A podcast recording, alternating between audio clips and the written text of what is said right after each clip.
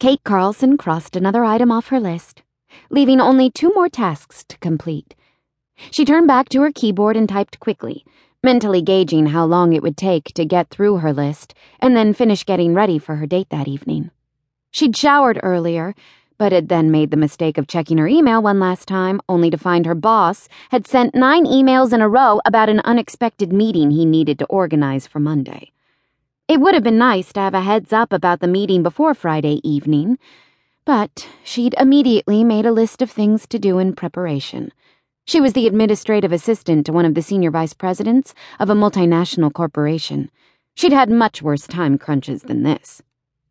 Her wet hair hung around her shoulders dampening the little satin robe she'd thrown on after her shower and dripping onto the back of her desk chair. She wouldn't be able to concentrate on drying her hair and doing her makeup, though, until she'd taken care of the meeting arrangements. She wasn't alarmed when the front door of her apartment opened without warning and a man strolled in. She didn't even turn from her computer. She heard Aaron in her kitchen, opening the refrigerator and then popping the cap of a bottle of his favorite beer which she always stocked for him. As he came into the living area, she hit send on an email and immediately pulled up a new message window. I thought he was picking you up at 7:30, Aaron said, coming to peer over her shoulder. He'd changed after work and now wore a pair of beat-up khakis and his favorite green shirt. He is. What's your point? Your hair is still wet.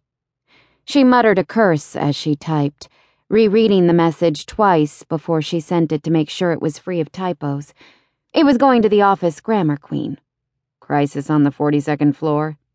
Aaron always referred to her office by the floor number, the executive floor of the corporate headquarters of her company. Just an unexpected meeting to arrange. Can't you do it tomorrow morning? I could, but I don't like things hanging over me, waiting to be done. Yes, after 14 years, I'm aware of that. After 14 years, I would think you'd get tired of mocking me because I happen to be well organized. Aaron's smile was distinctive. It started with his head tilted downward, so she couldn't fully see his expression. Then he would lift his head and meet her eyes. The slow revelation of that smile was like the sun breaking from clouds. Warm, startling, sometimes blinding. He gave her his downward grin now his hazel eyes affectionate when he lifted them to meet hers. His thick brown hair was a rumpled mess, as it always was at the end of the day. I'm not sure well organized fully captures the extent of your type A-ness. She had the sudden urge to stick her tongue out at the man who'd been her best friend since they were both fifteen, but she managed to resist the childish impulse. I just like things to stay neat and in order. What's wrong with that? Nothing. You can make lists and cross them off to your heart's content. He nodded toward the notepad on the desk beside her. The lined paper was an irregular size, long and narrow, the perfect shape for making lists. Aaron had given her one of those notepads as a joke in their senior year of high school, and she'd loved it so much he'd kept buying them for her.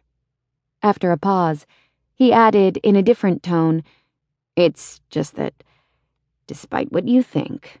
Your lists don't really keep the world in order. Well, they help. And what do you mean, despite what I think? Don't worry about it.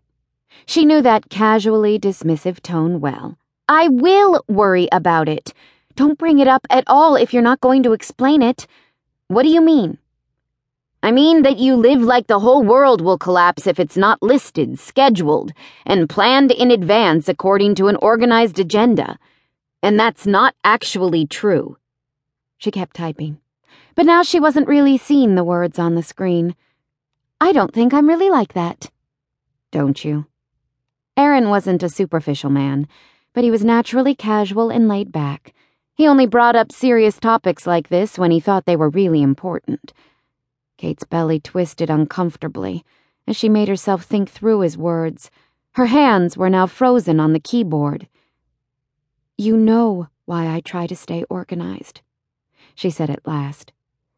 When my dad was around, things were a mess. They were. they were awful. I know.